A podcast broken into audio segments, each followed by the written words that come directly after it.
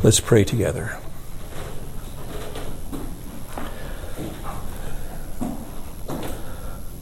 Our Father, we were just reminded of the glorious truth expressed in your gospel that none but Jesus can do helpless sinners good. Lord, what would be our hope if that was not true? We would be of all people most miserable. The things of this life cannot satisfy, and the things beyond the grave only terrify. But the Lord Jesus Christ has taken our terror that he might be our satisfaction. And therefore, we pray in his name that you would come and, Lord Jesus, by your Spirit, visit this place of worship this day. We pray that the gales of your gracious Spirit would blow in this place, that saint and sinner alike would be made captive to the teaching of the word. We would hear the voice of the ascended Christ through the written word, that we would come to faith in Him or from faith to faith, even as we've already prayed from one level of, of grace unto another. So, Lord, leave us not to ourselves in this hour. Bow the heavens and come down. Ride upon the cherub and fly. Come into this place. Do what only you can do in bringing sinners to yourself and in building your people up in the most holy faith. Might we see Jesus this day with the eyes of faith and go home glorying that you have met with us through him by his Spirit, in whose name we pray. Amen. Imagine, if you would, a world into which Jesus never came. A world without a bloody cross and an empty tomb. A world filled with sinners, but a world without a Savior. Such would be a world with only fleeting but no true happiness, a world without a blessed hope hereafter. But Jesus has come into this world. His bloody cross and his empty tomb preach a message of happiness and hope for sinners today and forever. This morning, I wish to introduce our Lord's parables of the lost and found in Luke chapter 15. I invite you to open your Bibles this morning with me to Luke chapter 15.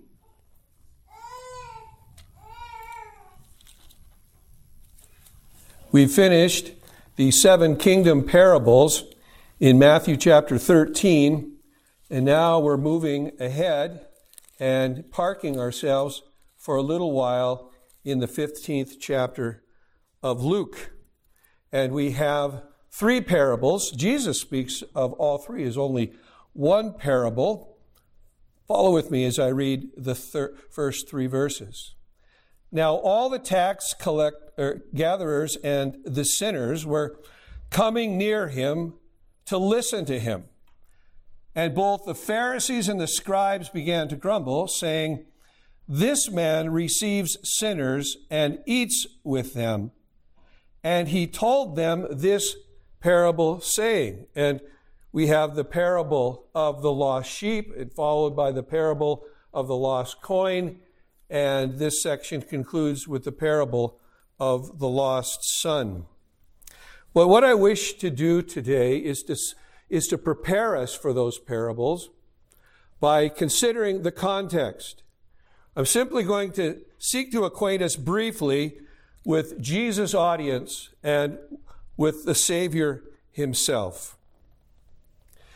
Verses 1 and 2. Now all the tax gatherers and the sinners were coming near to him to listen to him, and both the Pharisees and the scribes began to grumble, saying, This man receives sinners and eats with them. We're going to consider these two verses under three headings. We're going to look at the approaching sinners. We're going to look at the reproaching scorners. And we're going to look at our approachable Savior. So we're going to consider Jesus' seekers, Jesus' censors, and the Savior himself.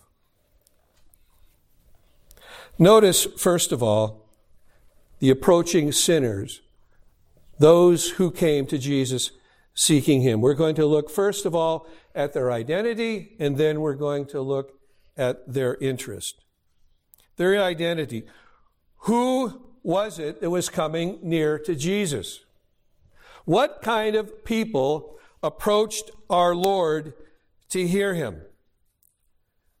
Well, Luke cites two classes of folks in particular that came to hear and to listen to the Lord Jesus Christ. We're introduced, first of all, to the tax gatherers. Now, what do we know about the tax collectors there in first century Israel? Well, not surprisingly, like anywhere and at any time, these tax collectors were not well liked in Israel, and, and that especially for two reasons. First of all, their livelihood involved collecting taxes. They levied taxes on goods, both in coming in to and those that are leaving their country, as well as taxing the local populace. And what is worth worse is that their occupation was infamous for its graft and corruption. Not only did these tax collectors take money for the, for the Roman government, but they also took money to line their own palms and to fill their pockets. See, these tax collectors were especially obnoxious. They were known for their graft and corruption. Secondly, was their collaboration with the occupying Romans. This made them especially offensive to Israelites. Not surprisingly, tax collectors were regarded not only as crooks, but also as traitors. They sold out the, the nation of Israel to these Roman occupiers, and they made money doing it. And for this reason, tax collectors who came to John the Baptist for baptism, the baptism of repentance were counseled, collect no more than what you've been ordered to. If you want to show the fruits of repentance, don't take any more than you are required to do. Quit stealing from the people. Now, let me just say that it's not working for the IRS that that keeps one out of the kingdom of God. It's stealing that keeps one out of the kingdom. An honest tax collector, though he might have been odious to the Jews, had a lawful occupation. And indeed, if we are truly repentant ourselves, we will not steal from the government as we're required by the Apostle Paul, by Jesus himself through the Apostle, we are to pay our taxes. Even if it grinds our socks, we are to do so faithfully and honestly. Now, it's worth noting that Jesus chose a tax collector to be one of his apostles. We know him as Matthew or as Levi. When Matthew was called by Jesus to leave his tax booth and follow him. It appears that he threw a retirement party. He invited other tax collectors and his friends, those that were on the other side of the tracks, we might say, to come that they might meet Jesus, the one who had called him away from his tax booth. And Luke records the event, Luke chapter 5, verses 28 and 29. And he, that is Levi or Matthew, left everything behind. It's interesting when Matthew gives his account, he doesn't say it, say it quite like that. Matthew's a little more humble. He got up and left. But Luke says that he left everything behind. He left his lucrative business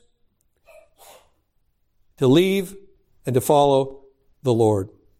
And rose and began to follow him. And Levi gave a big reception for him, that is for Jesus, in his house. And there was a great crowd of tax gatherers and other people who were reclining at the table with them. And so here, Matthew invites all of his cronies to introduce them to Jesus Christ, the one who had come and called him. Now let's fast forward to chapter 15, the present scene before us. tax gatherers were included in the crowd that came to hear Jesus. And as I was putting this message together, it just made me wonder did Matthew recognize among those faces that he saw out in the crowd that came to hear Jesus any of his former colleagues? Were they sensing their own emptiness? Was the gospel seed that had been planted in their hearts at Levi's retirement party beginning to sprout? Were they sensing sorrow for their sin? Were they seeking forgiveness? Were they looking for true riches that Matthew had found in Jesus Christ? Did they come to hear the words that Matthew had responded to, even to hear his Savior speak? Well, evidently they were seeking Jesus. That's very plain from Matthew chapter or Luke chapter 15. But what did they hope to find? Well, before answering that question, let's consider the second group here, and that is the sinners. Now, who were these sinners that came to hear Jesus? And why does Luke label them sinners when Luke knew that all people including tax collectors, and even the righteous scribes and Pharisees were sinners. Why does he single out this particular group of people? For doesn't the Bible teach that there is none righteous, no, not one, that all come short of the glory of God? Isn't it a given that only sinners came to hear Jesus since all men are sinners? Indeed, who else could come and hear Jesus? but sinners. So that's a good question, and I think it's a very thoughtful one. It helps us to understand the identity of those who truly seek Jesus. So, who are they? Well, I'd like you to notice two things about these sinners that came to hear the Savior. First of all, these who came to hear Jesus were regarded by the general population of Israel as sinners sneeringly referred to as sinners. You see, members of polite Jewish society, including religious Jews, they looked down upon such persons as lowlife, since such persons displayed a flagrant disregard for the law of God, especially the law regarding moral chastity. And this is clear from Luke's description of the woman of the streets who lavished penitential love upon Jesus after experiencing his forgiving mercy. Simon, you remember, described her as a sinner. Second, and more importantly, these who came to hear Jesus regarded themselves as sinners. They agreed with the assessment of others Many were like the publican in the temple who sought God's mercy. God, be merciful to me, the sinner. But even more importantly, these sinners who sought Jesus agreed with Jesus' assessment of them as sinners. They were anxious to hear from the Lord how to remedy their sin problem and like those who crowded into Levi's house to meet Jesus, they perked up their ears when he offered salvation to such people as themselves. Matthew records Jesus' gracious word to the sinners that day. Matthew 9, verses 10 through 13. And it happened that as he was reclining, reclining at the table in the house, this is back at Matthew's house, Behold, many tax gatherers and sinners came and were dining with Jesus and his disciples. They were having a party. They were all reclining, they were enjoying good food. You can hear the chatter going on all around. But then there's those that were there that didn't have the heart of Matthew. And when the Pharisees saw this, they said to, to his disciples, they didn't say it to Jesus here, they said it to the disciples Why is your teacher eating with the tax gatherers and sinners? Why is he enjoying such familiarity with this kind of people? But when he, the Lord Jesus, of course, heard this, he said, It is not those who are healthy who need a physician, but those who are sick. But go and learn what this means. I want you to go back to your Bibles and I want you to read them with your eyes open. I desire compassion and not sacrifice, for I did not come to call the righteous, but sinners.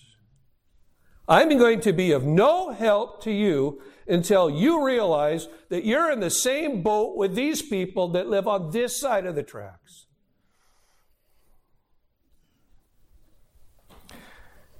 You see, these sinners didn't allow their rejection by polite Jewish society to keep them from seeking the friend of sinners. They were much like the wounded man in Jesus' parable of the Good Samaritan. He's laying there bleeding, left for dead. And on one side of him passes a priest, and on the other side passes a Levite and neither one of them stopped to help him. And that is a picture of the sinners, the reception they received by their fellow Israelites. Nobody would stop to help. But Jesus came to help.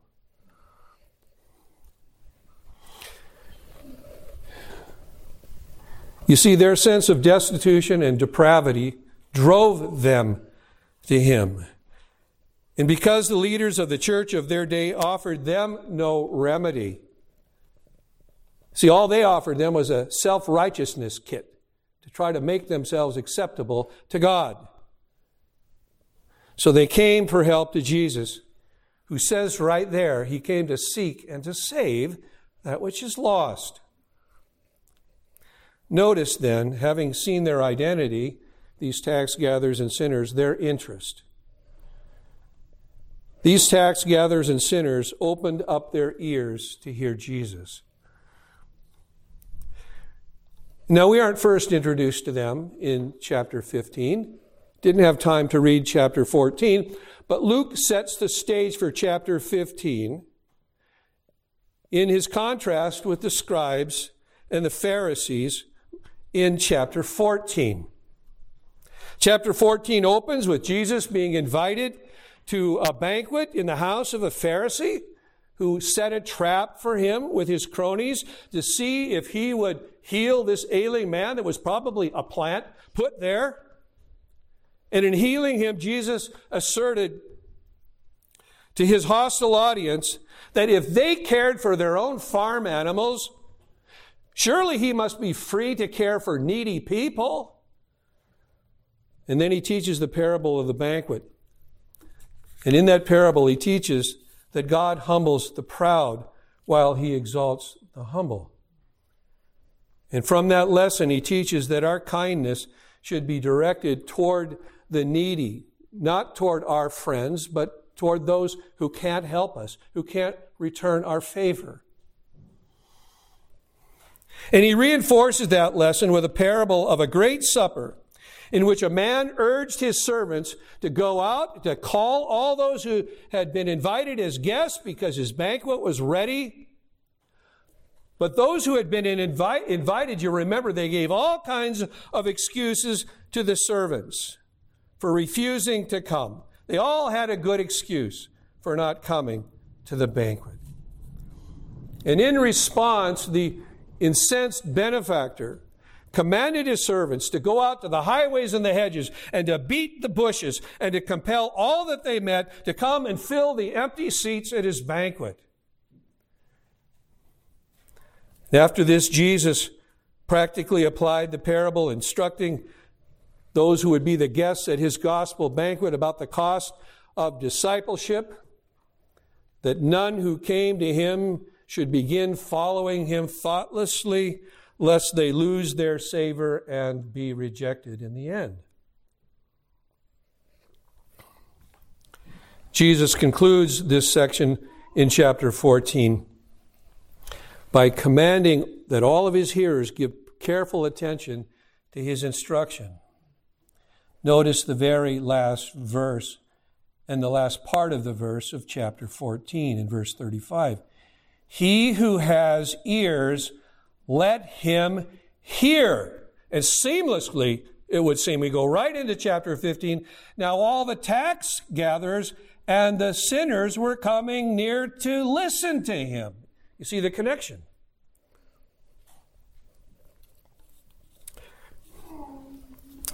And I'd have you noticed that Jesus' sober warnings and his urgent exhortations did not put off his hearers. Instead, they were drawn to him. And we just met them. But they weren't the only ones who heard Jesus teaching. Contrast then the approaching sinners with the reproaching scorners. The reproaching scorners. And both the Pharisees and the scribes began to grumble, saying, This man receives sinners and he eats with them. He welcomes them and he sits down and has a meal with them. He talks very plainly and openly with them.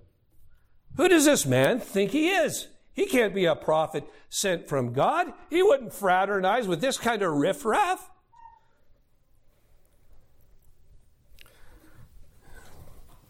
Well, we've met the grateful. Now let us consider the grumblers.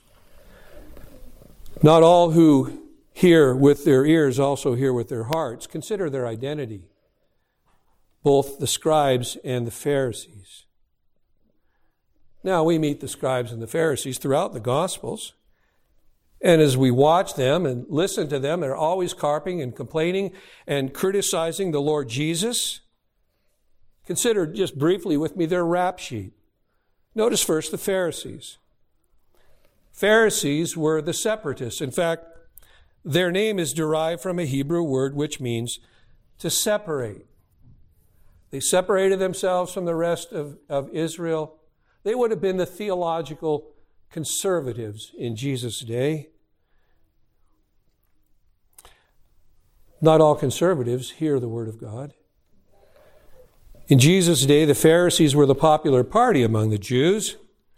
They were extremely minute in all matters pertaining to the law of Moses. They were very exacting in things like their tithes. They would tithe 10% of their, their, their vegetables. But Jesus didn't say, well, you don't need to do that. He said, go ahead and do that, but you're neglecting the weightier matters of the law love and kindness and righteousness. You see, there was very much that was sound about the Pharisees' creed. They believed in the resurrection, they believed in spirits, they took their Bible seriously.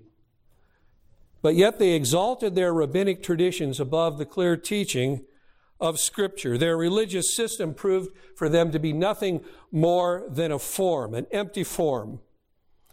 Furthermore, they were known for their lax morality. They weren't a chaste people. They didn't consider marriage something to be honored. You could divorce your wife for burning your toast. Indeed, when Jesus was called to that woman caught in adultery, very likely some of them were of their stripe and had had illicit relationships with that woman. Pharisees were known for their self righteousness and pride. You know, as I prepare this message, it has to speak to you before I can speak it to you.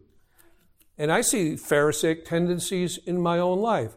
In fact, if you're a true Christian, because of remaining sin, there's a little Pharisee that's yet alive in your heart that is always grooming himself and putting himself forward.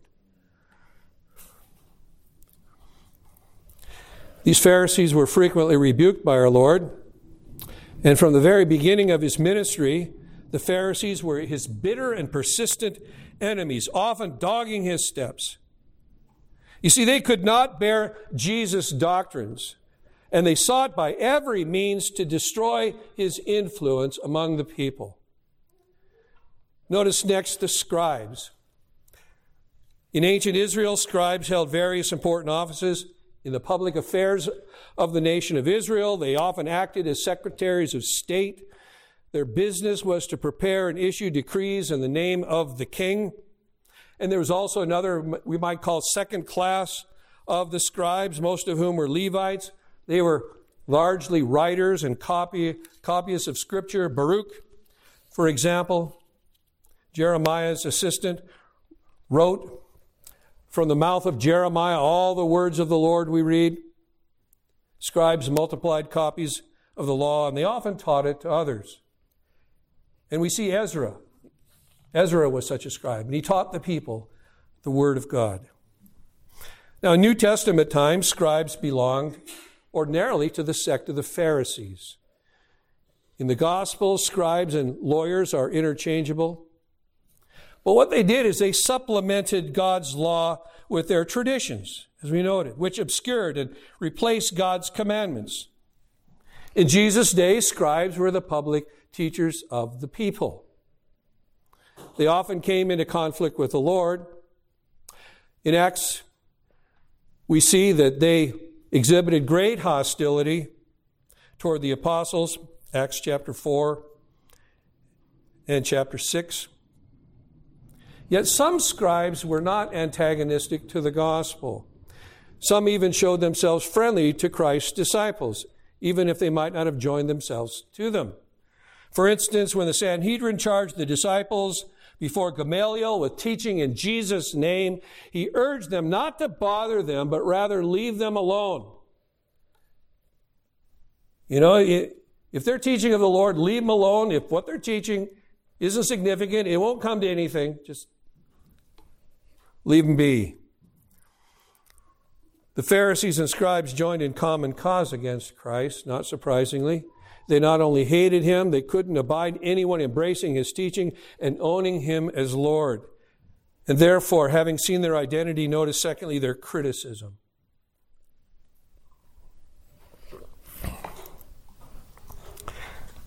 Both the fri- scribes, or the Pharisees and scribes, began to grumble. And what do they say? This man receives sinners and eats with them. Now, this compound word translated grumble is only used here and in chapter 19 and verse 7, we read earlier. It indicates their continual carping criticism against Jesus and against those who sought him. It's not surprising that those who hate and oppose Christ hate and oppose his people. Notice, first of all, they criticize Jesus' seekers. They refer to them as sinners. Merely religious people are quick to criticize those who truly seek the Lord. They have a form of godliness, they don't have its power. They have a mere name that they're alive. And when they see true saints of God loving the Lord and following the Lord, delighting in His commandments, it irks them because they consider themselves the religious one, but the joy of the Lord certainly isn't their strength. These self righteous Jews demeaned Jesus' audience.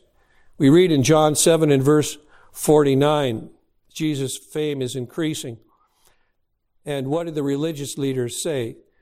But this multitude, kind of like this manna, this multitude which does not know the law is accursed. They're damned by God. They don't follow the law like we do. These religious folk regarded the tax gatherers and sinners who sought Jesus as the moral equivalent of something you wouldn't want to step in. That's how they viewed them. There's a couple of lessons here for us. First of all, pride and self righteousness blind us to our own faults while we magnify the faults of others. That's why I said we got a little Pharisee in our own hearts. We'll stand and we'll preen ourselves while we put other people down. Second, those who have only an empty form of religion despise those who truly know and follow Christ. You know, those people who call themselves born again Christians, you know, they're just a little over the top, don't you think? I mean, they can back off a little bit and still go to heaven. All this talk about wanting to please God and honor and glorify Him, you know, that's just a little bit too much.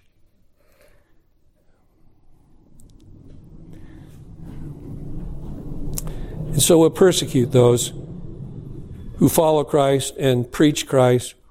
You remember Jesus' question to Saul. Christ calls to Saul from heaven Saul, Saul, why are you persecuting me? You see, the enemies of Christ persecute Christ through persecuting his people. They can't touch him, so they go after those who follow him. So they criticize Jesus' seekers, and notice they criticize the Savior. This man receives sinners and eats with them. Literally, this one. You see that they refer to Jesus with a pronoun instead of by his name or by his titles displays a contemptuous sneer on their part. And we see this in other places. Matthew 12 and verse 24. This man casts out demons only by Beelzebul, the ruler of demons. They, they didn't say Jesus, they said this man. Mark 2 and verse 7. Why does this man speak this way? He is blaspheming. Who can forgive sins but God alone? Who does this person think he is? Luke 7 and verse 39. You remember Simon says under his breath, If this man were a prophet, he would know who and what sort of person this woman is who is touching him. Uh, She's a sinner.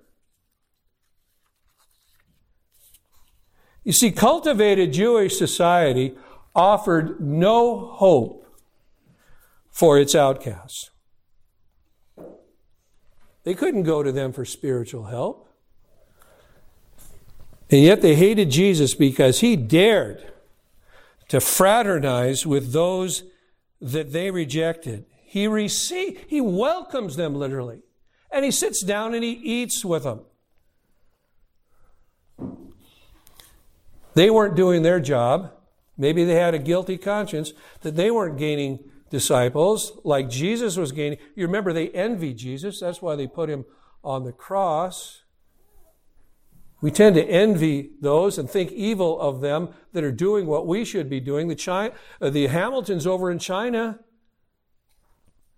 they were persecuted by the Chinese because this non government organization comes over there and is reaching out to their people on the streets, that little kids searching through garbage piles for something to eat.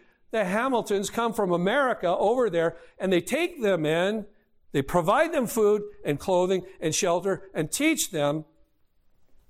And the Chinese just, they couldn't abide that.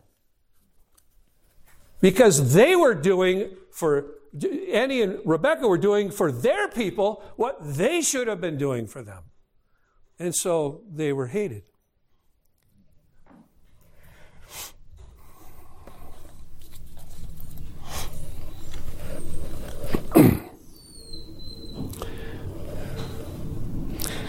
Jesus' critics, you see, they were blind to the pedigree of this one who had come from heaven. This one who stooped so low to befriend needy sinners. Luke 7 and verse 34. The Son of Man, this one is spoken of in Daniel chapter 7. This one who's the Son of the Ancient of Days. The Son of Man has come eating and drinking. It's what he came to do. And you say, Behold, a gluttonous man and a drunkard, this who's a friend of tax gatherers and sinners. You see, they had no room in their theology for a gracious Redeemer. And that's what Jesus was. That's what he is. And so I restate my original question. What hope would we have if Jesus were not the friend of sinners? If he did not seek us and bring us to his gracious banquet, banquet. Brethren, it is none other than the Lord of glory who left heaven, who makes his abode with us. He is God incarnate. It's Him, this one, who invites and welcomes every penitent sinner who comes to Him. Mere man wouldn't stoop to help them, but God stoops to help them. That's, that's the contrast here.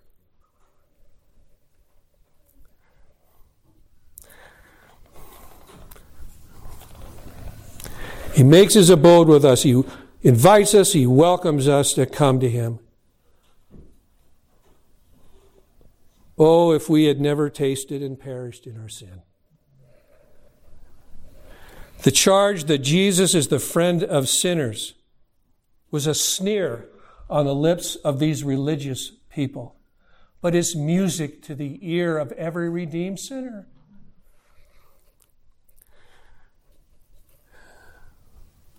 How wrong, how foolish were Jesus' critics? He dined with deplorables, and that he did so, they thought, suggested that he approved of their sin. Not so. He didn't come to encourage them in their sin, he came to save them from their sin.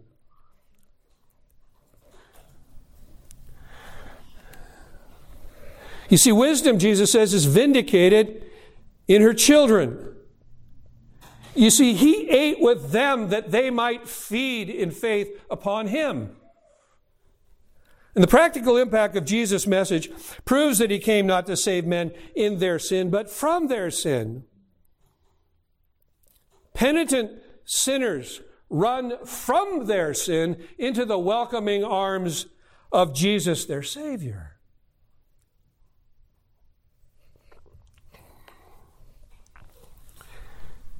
Jesus' critics were the proverbial dog in the manger. My parents used to say to us kids sometimes, You're the dog in the manger. Well, what does that mean? Well, you're like that dog in the manger. He's sitting there in the feed trough on top of the hay. He doesn't want to eat the hay, but he doesn't want the sheep to have it either. And that's exactly what these scribes and Pharisees were. They refused to receive Christ themselves and they would keep all others from receiving him too. Matthew 23 and verse 13, Jesus castigates them. But woe to you, scribes and Pharisees, hypocrites, because you shut off the kingdom of heaven from men, for you do not enter in yourselves, nor do you allow those who are entering to go in. You don't want Christ, and you don't want anybody else to have Christ.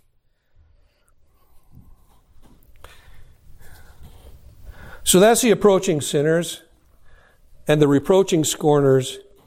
Now look at the receptive Savior, the approachable Jesus. Brethren, sin is the most destructive thing in all of the universe. Sin ruins human relationships. Unforgiven sin destroys men's souls. But worst of all, sin has severed our relationship with God. And Jesus came from heaven not only to save our souls and to eventually restore peace with men. He came especially to repair the breach that sin has made between ourselves and God. He came to reconcile us to God. Sin had alienated us from God. It had broken our fellowship with God. It began in the garden and is born into the heart of every unconverted sinner. At birth, we are estranged from God. And religion can't restore us to God. Only the work of God through Jesus Christ can reconcile us, bring us back into fellowship with God. And this Jesus accomplished at Calvary. Paul speaks of it in Colossians 1, verses 21 and 22. And although you were formerly alienated and hostile in mind, engaged in evil deeds, yet he has now reconciled you in his fleshly body through death in order to present you before him holy and blameless and beyond reproach. This is something religion cannot do, only Jesus Christ can do. You see, sinners who are who entrust their guilty souls to Christ are forgiven of their sin. They are reconciled to God. They're restored to His favor and they're made righteous before God.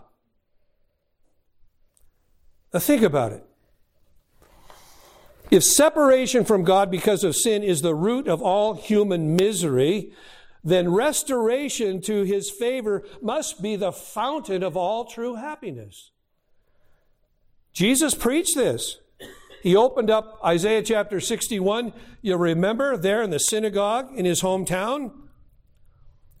And he reads, The Spirit of the Lord God is upon me, because the Lord has anointed me to bring good news to the afflicted. He has sent me to bind up the brokenhearted, to proclaim liberty to captives and freedom to prisoners, to proclaim the favorable year of the Lord and the day of vengeance of our God, to comfort all who mourn. Jesus said, Blessed are those who mourn, for they shall be comforted. These sinners and tax collectors that are coming to Jesus, they're mourning over their sin. They're seeking the comfort that only God can give.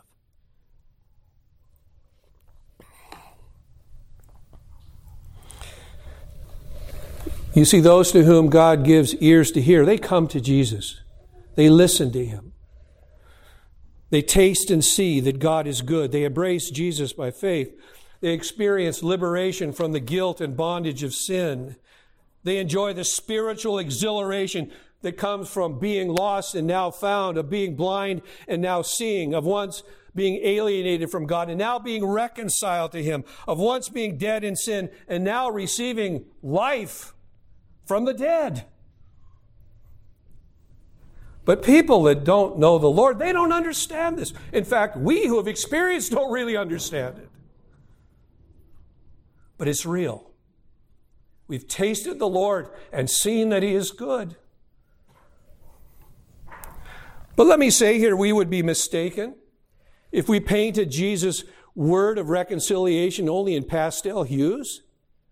His message also included sterner elements of the gospel, which his critics rejected. Jesus didn't minimize the authority of God's law to make it appealing to the lawless. He upheld the law. Unless your righteousness ex- exceeds that of the scribes and Pharisees, you shall not enter into the kingdom of heaven. He didn't downplay God's demand for the holiness of his people. He didn't refer casually to sin in an attempt to avoid offending sinners. He didn't avoid teaching uncomfortable doctrines like hell and the judgment to come in an attempt to avoid upsetting his hearers. He didn't speak approvingly of this evil world out of a desire to win the worldly. He didn't enlist the half hearted as disciples, but instead required a radical commitment to count the cost to all who would follow him as Lord. You see, when God gives us ears to hear, we embrace the whole message of the cross. We not only delight in its precious promises, we also shoulder its practical duties. And those for whom Jesus is Savior, He is also Lord. You see, when God gives us ears to hear, we accept everything. The hymn writer understood this, and so disciples sing, Take my will and make it thine, it shall be no longer mine. Take my heart, it is thine own, it shall be thy royal throne. Well, what about Jesus was so attractive to penitent sinners? Why were they drawn magnetically to him? Well, a number of things can be said. Jesus' preaching and teaching was received with pleasure by ordinary folks. You see, he so spoke that they could understand what he was saying. Mark 12 and verse 37. And the great crowd enjoyed listening to him. I like the way the King James puts it. And the common people heard him what? Gladly. Furthermore, he spoke with original authority that commanded men's attention. Matthew 7, verses 28 and 29. Jesus says this at the end, or the, the, this is the result of Jesus' uh, Sermon on the Mount. The result was that when Jesus had finished these words, the multitudes were amazed at his teaching, for he was teaching as one having authority, and not as their scribes who were always quoting this Mishnah and that rabbi and this teacher. No, he spoke with original authority. I say by way of footnote, I think that's one reason why people that aren't wanting to meet Jesus Christ and follow him don't like authoritative preaching. Furthermore, whether instructing or exhorting, whether warning or consoling, Christ's words were received by his repentant hearers as flowing from a heart filled with grace. Luke 4 22. And they all were wondering at the gracious words which were falling from his lips. They couldn't help but run to him. We want to hear what this man has to say. He's not teaching like our religious leaders teach. So we sing, while kindness in his bosom glowed, and from his lips salvation flowed. In fact, even Jesus' enemies who rejected him, disregarded his teaching, were forced to acknowledge the persuasiveness of his words. John 7 and verse 46. Never did a man speak the way this man speaks. Furthermore, Jesus' absolute purity didn't repel, but instead attracted awakened sinners. And this is because his blazing holiness did not scorch, but it rather warmed those who came to him. They knew that Jesus wouldn't fraternize with their sin. They knew that. Jesus' gentle dealing with sinners like the woman taken in adultery and his evocative conversation with the carnal woman from Samaria proved magnetic. And regarding the first woman, she heard things that Jesus said about her life that didn't drive her away. Rather, she ran to the city and said, You've got to come and hear this man who told me everything that I've ever done. Furthermore, Jesus' lamb like demeanor makes him approachable. You see, men aren't afraid of sheep. Jesus' sheep do not cower before their gracious shepherd, they gladly come to him. Finally, Jesus' readiness to receive notorious sinners and society's cast off make him attractive to the hopeless. Where can they find hope but in the arms of Christ? And though the Savior has no sympathy with our sin, yet he sympathizes with us as sinners. He came to seek and to save that which is lost. You see, this magnetic sympathy draws us to Christ. Let me ask you have you turned from your sin? Have you turned from your righteousness to embrace the friend of sinners? And if not, why not?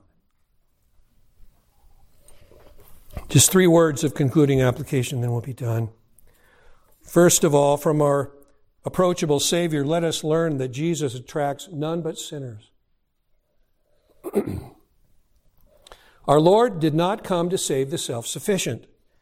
He never saved any but those who recognize themselves to be lost and undone, who know that they cannot save themselves, who abandon all trust in their own righteousness, and they run to Him. Fact is, only those of a broken and a contrite spirit who are made so by the grace of God, who are weary and heavy laden, who reject their righteousness and see themselves as guilty sinners, come to Christ. All the other, you know, we don't need him.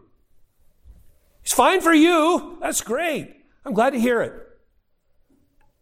But uh, I don't I don't need him.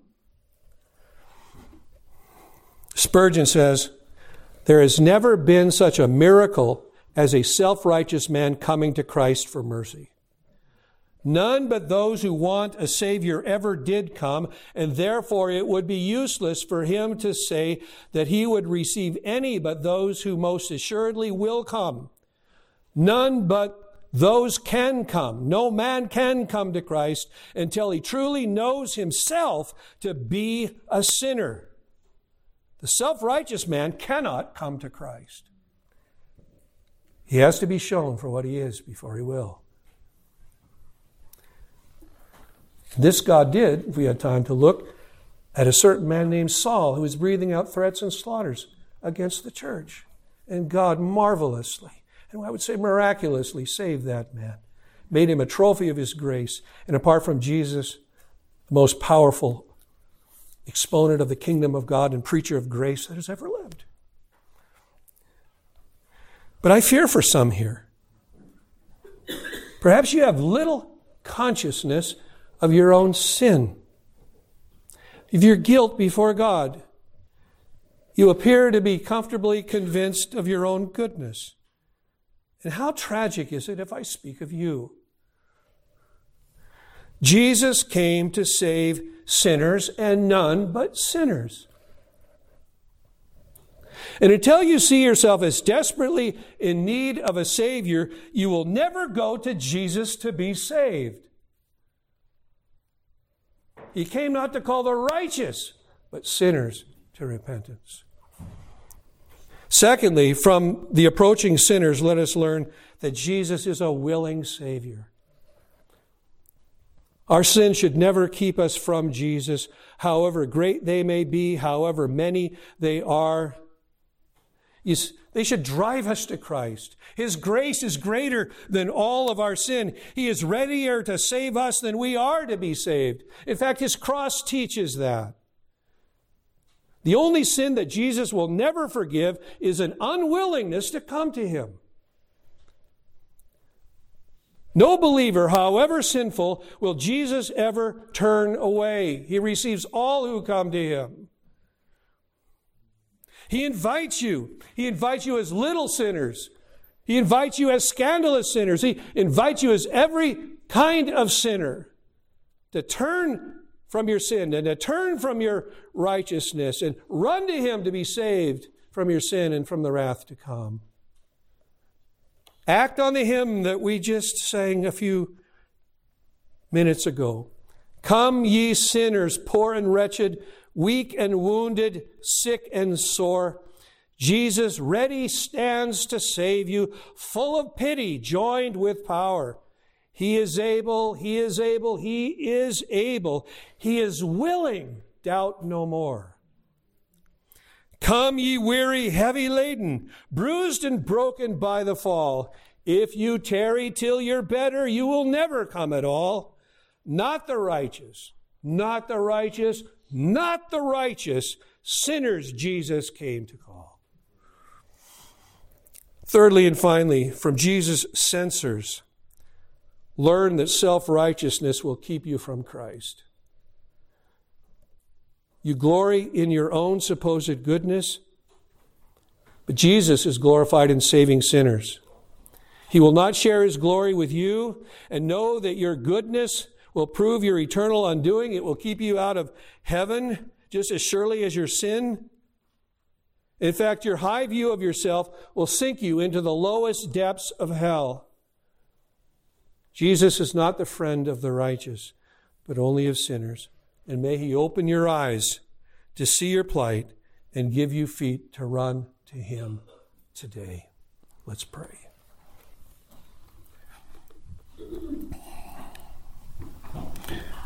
Oh, our Father, we do pray that there would be those that would be gathered around the Lord Jesus even this day.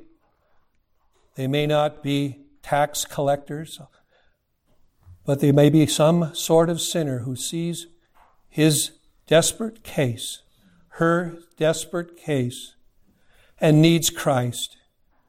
We pray that you would open their ears to hear the gospel call. All who come to me, I will in no wise cast out, but raise him up on the last day. Come to me, all who are weary and heavy laden, and I will give you rest. Oh, bring such, we pray, to the Savior today. Lord, if there be any here that are proud of their religiosity and their supposed righteousness, have mercy upon them like you did upon that premier Pharisee Saul of Tarsus. Humble them in the dust. Grant them the gifts of faith and repentance. O Lord, cause the word of salvation to go far and wide throughout this world. Bring many to faith in the Lord Jesus Christ. And those who are walking by faith make Christ all the more glorious, make their hearts pant after him, make them, make them taste afresh and see that he is good. So, Lord, hear us as we pray these things. All of these requests we ask, ultimately, that your Son would be glorified, your name would be hallowed, your kingdom would come, and your will would be done throughout the earth, even as it is in heaven. Amen.